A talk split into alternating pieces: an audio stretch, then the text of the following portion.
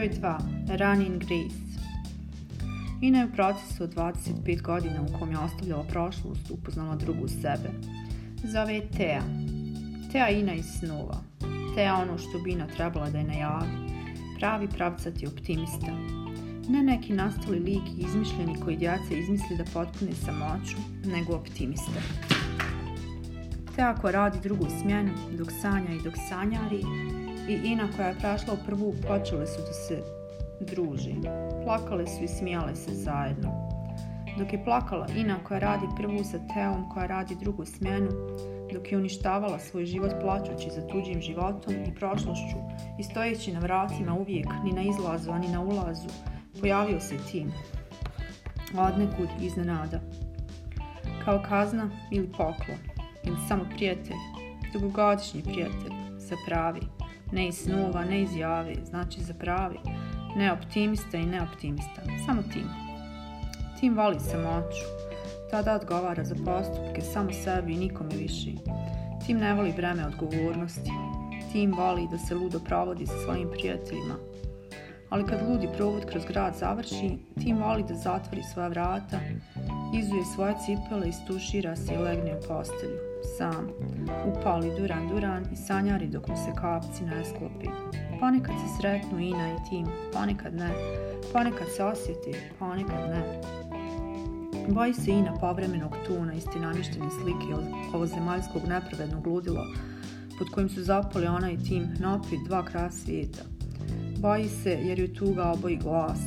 Tada najviše voli da šuti i misli da će sve biti u redu. Jednom, nekad, možda uskoro, možda ne.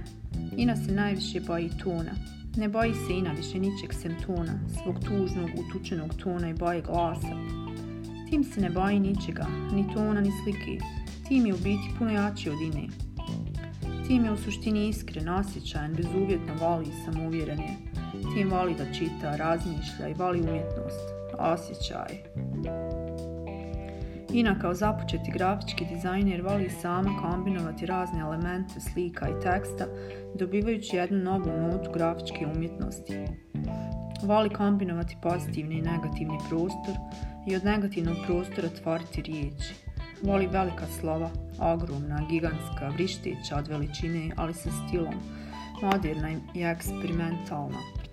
Voli magiju koju Photoshop postavlja na izbor umjetniku da manipuliše slikom. Voli Photoshop i zbog tehničke strane. Photoshop je kao pernica, ona lijepa sa 3-4 pregrade na preklop, što se zakopčava, koja je bila i najskuplja u knjižarama na početku školskih godina, ali i sadržavala sve što je jednom učeniku trebalo. Često su i sami instrumenti koji su pernice nosile, kao recimo šestar ili uglomjer, posticali u džaku ako mu u tom razredu nisu trebali ti instrumenti, znati želju i razonodu, bar njoj jesu. Voljela i na pernice, kao i Photoshop koji je budio isti znatiželje za svim tim instrumentima koji joj možda tada nisu trebali, ali će možda. Često eksperimentirajući s raznim, na primjer, lersima, umjetnik postiže nevjerovatnu tehničku moć i slobodu kreacije koju u stvarnom crtežu ne bi možda ni mogao obraditi jer nema znanje ili talena crtanja ili naprosto vremena. Gube se pomalo note stvarnog i digitalnog. Pomalo je nekad i teško razlučiti šta je digitalno, šta skenirano, šta obrađeno, šta stvar eksperimentisanja, šta sreće, a šta i kopija. Take me home. Ina voli da putuje. Putujući poslije ratnu domovinu, odmah nakon rata upoznaje pogled koji obećava. I ljubav, mislila je tada. Ljubav, mislio je on. Putujući, gleda, osjeća, kuša hranu, sluša muziku, pleše, kupuje, posjećuje galerije.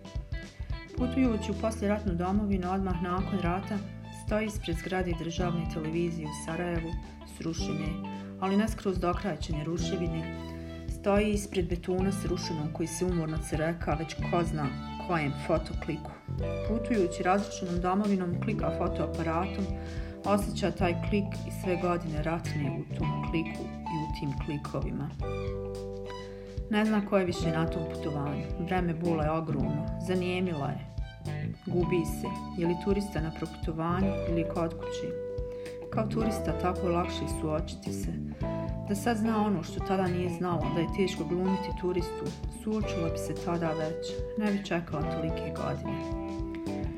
Hoda, klika, hoda, gleda, klika. Martinke na skoro 40 stepeni je već pravi pravu noćnu moru, ali i dalje hoda. Sarajevo, Markale, hoda, klika, gleda. Mostar, hoda, klika, gleda. Bugojno, hoda, gleda, klika. Tuzla, kapja, hoda, klika, gleda. Došao si ovdje gdje je najnezahvalnije bilo doći. Ovdje gdje je najluđe bilo stići. Ovdje gdje je ipak najjunačke bilo nići. Jer ovdje se ne živi samo da bi se umrlo. Ovdje se i umiri da bi se živjelo. Čita Makad iz Dara. Banja Luka, grad u kojem je pravila lijepi 17 godina života, ubijena pred maturu, nesretna generacija, 74, ni dijete, ni odrasla. Vjerovatno je 92. u aprilu, kad je napustila Banja Luku sa nepuni 17, zaovijek ostala tamo na pragu tog grada koje goli na izlazu, na jednoj autobuskoj stanici, zagledana kroz prozor autobusa u jedne oči plavlje nego nebo, koje su je ispratile koje više nikad nije vidjela. Šta je Evlija Čelebija pisao o banjalučkim alejama? Mora da se osvrne i ubaci ovaj tekst. Aleje su duže od jednog vijeka obilježi Banja Luki. Međutim, zelenila je značajna viševjekovna banjalučka posebnost. Naime, Evlija Čelebija, koji je 60. godina 17. vijeka u dva navrata pohodio ovaj grad je zapisao Svaka bolja kuća Handan ima vinograd, bašću i ružičnjak, divan kao zemaljski raj. Zelenilo se spominje i u vakufinama, zakladnicama i zadužbinama, a nisu i zaobišli ni drugi putopisci iz jednostavnog razloga što zelenilo, jer toliko ga je bilo, nije moglo biti neprimijećeno. Ipak, tek od 1880. u Banja Luci se počelo govoriti o alejama, zahvaljujući vojsci zapravo divizijskom generalu baronu von Jelzunu.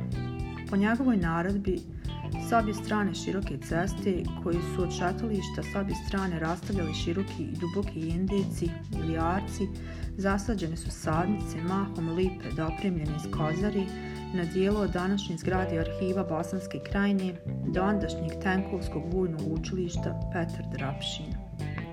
Aleja Jugoslovenske narodne armije je bila prva Banja Lučka ulica s drvoredima po špagi zasađenima. Odmah za ovim drvoredima rodili su se drvoredi od današnje Vakovske palate do raskrsnice u Bojića Hanu kod nekadašnje ljekari. Idućih proljeća nastavljeno je sa sadnjom drvoreda najprije u današnjoj aleji braće Pavlić, iako je svojim većim dijelom zahvatala udaljeniji dio Banja Luke, pa je bilo idealno mjesto za tihe i mirne šetnje, naročito zaljubljeni, zbog čega je dobila poetično ime Aleja uzdisaja. Zapisano je u Banja Lučkoj hronici. Ne huda, ne gleda, ne klika. Sjeda na klupu u kastilu i jede čokoladu. Ne klika, ne huda, sjedi. Samo sjedi i bulji u prazno. U sahat kulu koje nema. U ferhadiju koje nema. Bulji u sebe prazno bulji u sebe. Ne vidi se, ne još, turista je. Jede čokoladu i sve joj izgleda kao zona sumraka iz nekog Twin Peaks serijala. Sjedi i bulji, promatra. Ne osjeća, ne plače, ne mrzi, ne voli, ne vidi nikoga. Vidi biste narodni boraca iz prošlog rata u kastelu i sjeća se kako je dolazila tu s krpama i škole i čistila im glave. Biste. Gleda okolo. Nesvjesna je svog buljenja u glave narodnih heroja prošlog rata i glava što prolazi u slučajne prolaznike. Gleda ko je živ, ko ne, onako nesvjesno. Mogao je neko i da prođe, ona uopšte nije svjesna da je tu. Sjedi, a ne sjedi, pluta, lebdi, leti. Martinke žuljaju, čokolada je pojedena, biste su pregledane. Opet očišćene u njenoj glavi tada.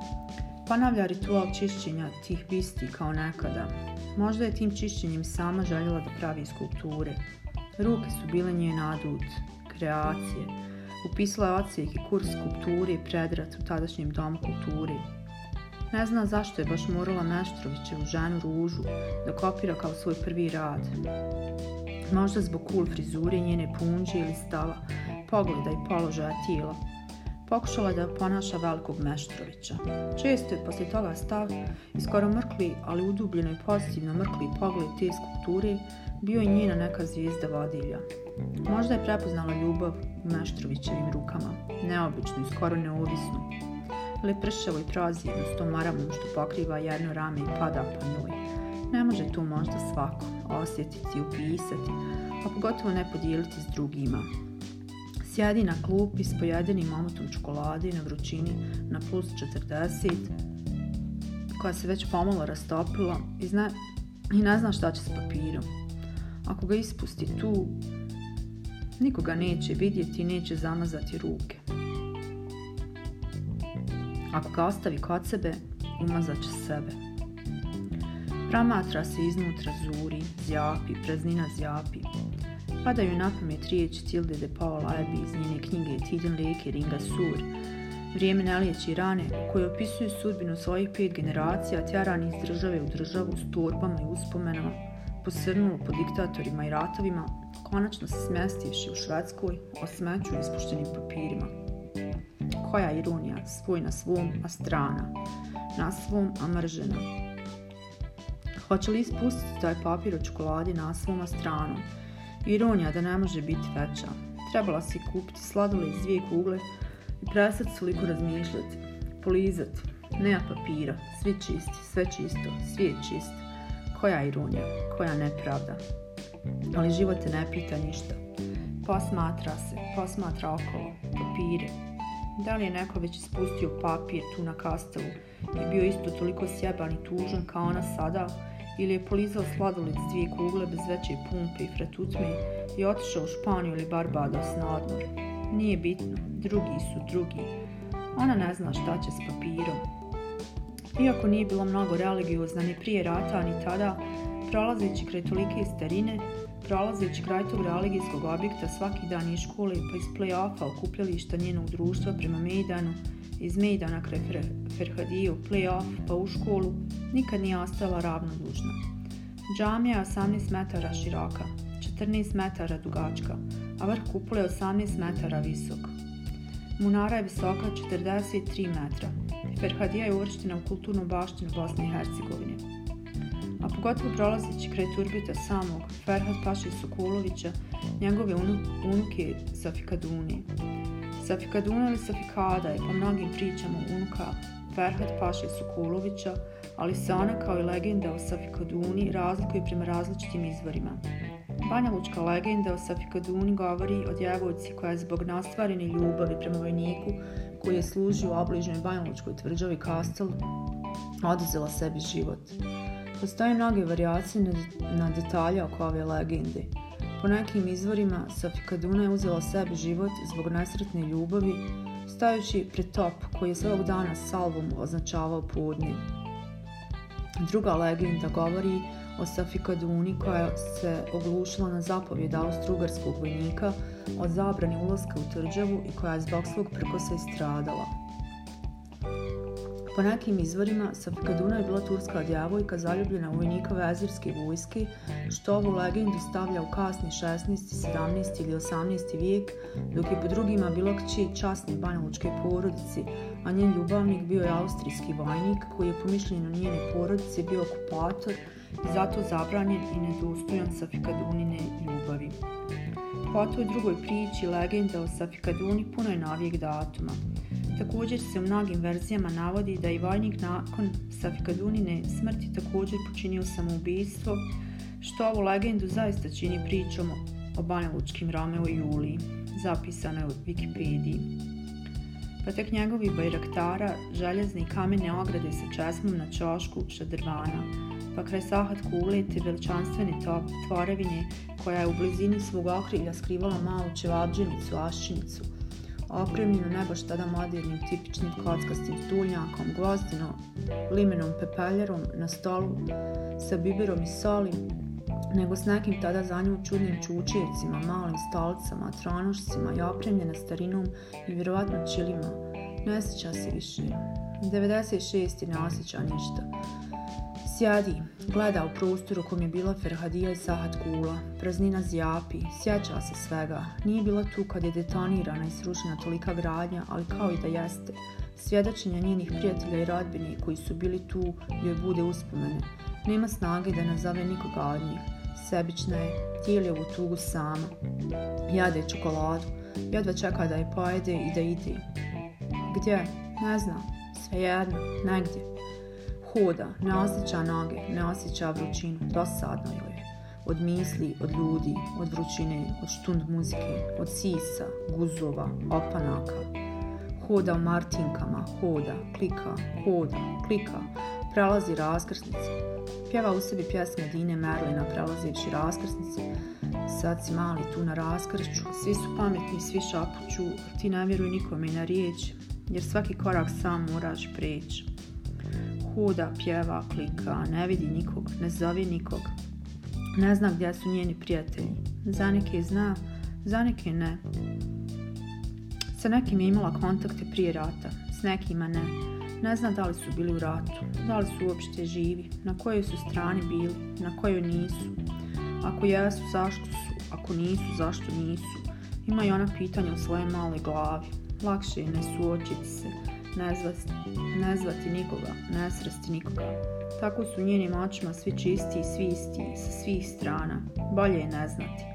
Ne moraju ni oni znati, ni gdje je bila, ni šta je radila, koji jezik učila, koje aplikacije i molbe pisala za posao, s kim se zabavljala, s kim ne, koga preboljela, koga ne, kog više nikad nije vidjela, a kog novog upoznala, koliko novih sudbina čula, koliko novih suza obrisala, koliko puta kod radio amatera bila, koliko novih poslati i primjeni pisano preko crvenog krsta vidjela je.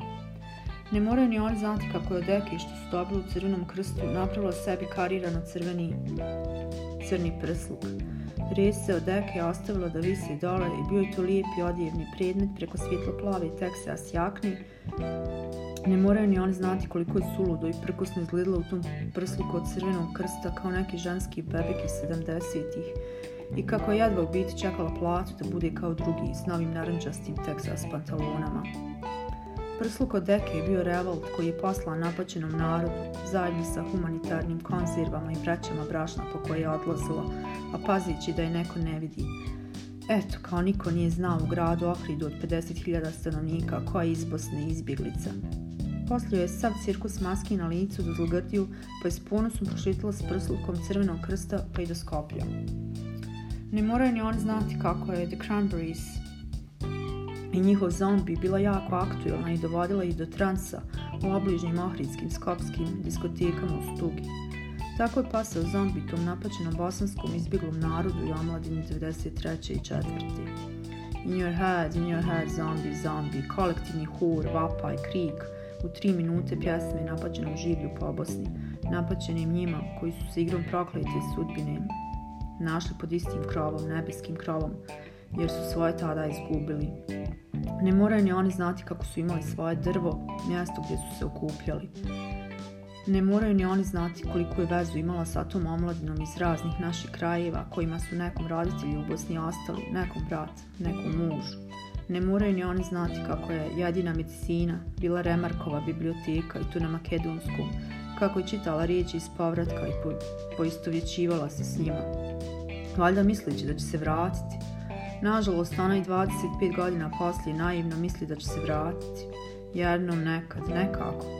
Ne moraju ni oni znati kako se glas slobodne Evrope štimao svaku poslijepodne na malom transistoru i kako je svaki razgovor u tu dobu bio praćen pogledima. Slušamo šta se dešava, kad će stati rat, vraćamo li se, koje noćne more i koje sudbine. Ne moraju ni oni znati na koliko je koncerata srbijanskih išlo, jer im je jedino mjesto za zaraditi u tadašnjim uslovima bila Makedonija. Ne moraju ni oni znati kako je zavaljala tu zemlju i male vesele ljude, istinske i sretne i ponosne, kraj te svoje ubave ohridske ljepotice njihovog jezera. Ne moraju ni oni znati kako je radila u parfumeriji u centru grada i prije koncerata viđala šerbeđi u Bajagu, a neki iz IKV su kupovali Dunlop talijanske popularne tenisice, platnene kanvaske sa zelenim obodom okolo, pravo fancy.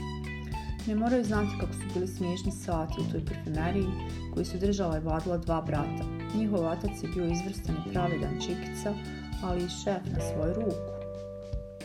Kad je ljetna sezona i grad vrvi od turista, najviše se kupuju parfemi, kreme, ulje za sunčanje i dječje igračke za vodu. Šaranilo i plovetilo nevejnih krema za sunčanje i smeđi Tropic Sun izvrsnog mirisa i po basoslovnoj cijeni, otac šef je zamjenjivao svojim sortimanom, prateći maslinovim uljem, pretečenim maslinovim uljem u bočicama bez etiketa. Uvijek je gurao tu na prvo mjesto da se prodao. Radnice su morale slušati i taj njegov poduhvat se uvijek pokazao isplativim. On bi dolazio malo prije svoja dva sina koji su se pomalo protivili njegovom miješanju u biznis. Ne moraju ni oni znati kako su svi u njenoj familiji bili ubijeđeni da će se vratiti kad rad stane, ako stane, a nije prestajao već tri godine. Ne moraju ni oni znati kako su zakasnili u Evropu, koja je kasnije stvorila svoje granice. Valjda ubjeđenjem da će se vratiti u Banja Luku. Ne moraju ni oni znati kako je otići preko velike bari, kako njena mati idjeći ka novoj budućnosti ulazi iz Beograda za Budimpeštu, ostavila nespretnošću bateriju satu malo na buđenju i kako se upala nekako budilica u noći negdje u koferu u tim spavačim kolima. Ne zna jesu li se svi prepali prvo misleći da je neka bomba, uzbuna ili šta već iz susjednog vaguna, ne skontavši da to dolazi iz tog vaguna. Ne moraju znati kakav je osjećaj u avionu preko okeansku. Prvi put joj je bio tako komfortan. Posle samo vožnje vozovima i autobusima i prvo što je zamijetilo je prostor, a poslije par godina na relaciji života Evropa-Kanada sve joj je tješnije i tješnije. Ne zbog toga što se udubljala, već što želi ponovo na jednu stranu. Ne moraju znati kakav je osjećaj u avionu preko okeanskom sresti svoju prvu komšinicu koja je također putovala. Ne moraju ni one znati kako joj sve dosadilo karte koje gleda po internetu kao na kakvoj berzi, kad su povoljne, kako uskladiti sve, kad kupiti, kad će poskupiti, kad skočiti, kad uskladiti vozove i presjedanja. Postala je majstor u pronalaženju povoljnih i jeftinih možda karti i turističke i bioagencije posao dali sigurno. Kad je odmor, imali se odmora i aerodromske guže i presjedanja i magazini i parfini i grickalice i kokale i gin tonici i toaleti i filmovi i turbulencija i zujanje ušima i mala djeca kako plaću i parovi koji se svađaju i parovi koji se rastaju i nova poznanstva i slučajni humori i ti 6-7 sati sjedenja i presjedanja i suveniri. Sve nervira, a u stvari ništa od tog nervira. Ušlo je tu kolotečno kada sjedne na autobus i izađe poslije par stanica. Ništa je ne nervira. Pa niti par sati dok prebaci, a u stvari ne prebaci možda vrijeme i šest sati razlike. I kad ga prebaci skoro vrijeme za povratka. Kad je u Kanadi tijelo i san joj funkcionišu po evropskom, kad se vrati iz Kanade prebacuju na evropsku. Vle i povezan kotela u šarena vrata po tim aerodromima, inače su svi posteri tam poslali tako dosadni isti. Očekuje bar neki dizajnerski adrenalinski kick kad već se putuje. Čeka da bar Calvin Klein parfumska kolekcija izbaci nešto novo. Zadnji ljetni nije tako loš. Sladunja, vlimukast, mojito, komarci, džungla, vrućina, okean. Podsjećaj na ljeto, sporinu iz nula ali ne i smrad. Zaljepljenost nekog na tijelu, omoru. Brzo se troši parfim. Tako je dobar i zarazan kao i ljeto kom ne možeš odoljeti kao i ljetnu ljubavnu romanci u kojoj, znaj, u kojoj znaš da će se emocionalno istrošiti, da ti je bolje da sjedneš i naručiš kapućino, uzmeš križaljku i okaneš se dječje ludosti, ali ne sluša srce. Uđe skoro i usta taj slatkasti parfima originalni. Čeka da Siki opet neku ljetnu mirisnu notu izbaci, da malo ublaži dosadu. To je raduje pomalo možda više od dizajna i omota. Počinje interesovati parfim. Možda jednom sama bude dizajner ili fotograf kod Siki. Stalno mašta, sanja. Napreduje bar tako u tim svojim snovima i maštama, ako ne u novčanicama. Nije bitno, nije gladna ili jeste. Kad je u Kanadi nedostaju švedski tvrdi kruzi sandvič knjake brod, pa ga je nosila sa sobom dok ga nije otkrila u jednoj prodavnici u Kanadi. A inače ga se ni nasjeti kad je u Švedskoj. Kad je u Švedskoj nedostaju timbeci male pržene krapnice iz Tim Hortonsa, pa kad ugleda ponekad slične u Hrvatskoj kao da dohvati dio raja. Nikad zadovoljna, sumorno zaranja u svoje misle. Misli, misleći na mnoge, zaista gladni. Ne vole kad joj pametuju oni koji nisu imali ni tri osnovne. Ne voli inače puno pametovanja, isticanja, nadmudrivanja. Ne osjeća se dobro tu jer misli da kvari balans i ravnotežu sa svojim introvertnim stanjem. Otima aerodromima gleda putnike. Uvijek neko poznat, neko smiješan, neko dosadan. Uvijek se putuje, smije, raduje, odmor, umor, putovanje, zanimljivosti. Bogat život, ponekad je sumuran i dosadan, ali kotrlja se, dolazi se. Važno je da se kotrlja, da ne zastaje se, da ne posustaje se, da nema slomljenog srca. Važno je da nijedno srce nije slomljeno. Ne vidi Ina dok šeta poslije ratnom domovinom, niti drvo, niti pticu čuje, ne vidi sebe, a gleda se. Posmatra se kao neko sa strane, dok hoda i nasjeća, zatvorila je sve pore i atume, zablokirala, hladna je, klika, ne osjeća. Zatvorila je, lakše je suočiti se. Pustit će krik kasnije, kad niko ne čuje, kad niko ne vidi, ne sad, mora biti jaka. Ne sad, ne smije spuštati nikakve krikove, ne sad, ne smije pokazivati nikakve emocije, osim emocija zahvalnosti prema roditeljima koji su izbavili iz tog paklenog ratnog obruča.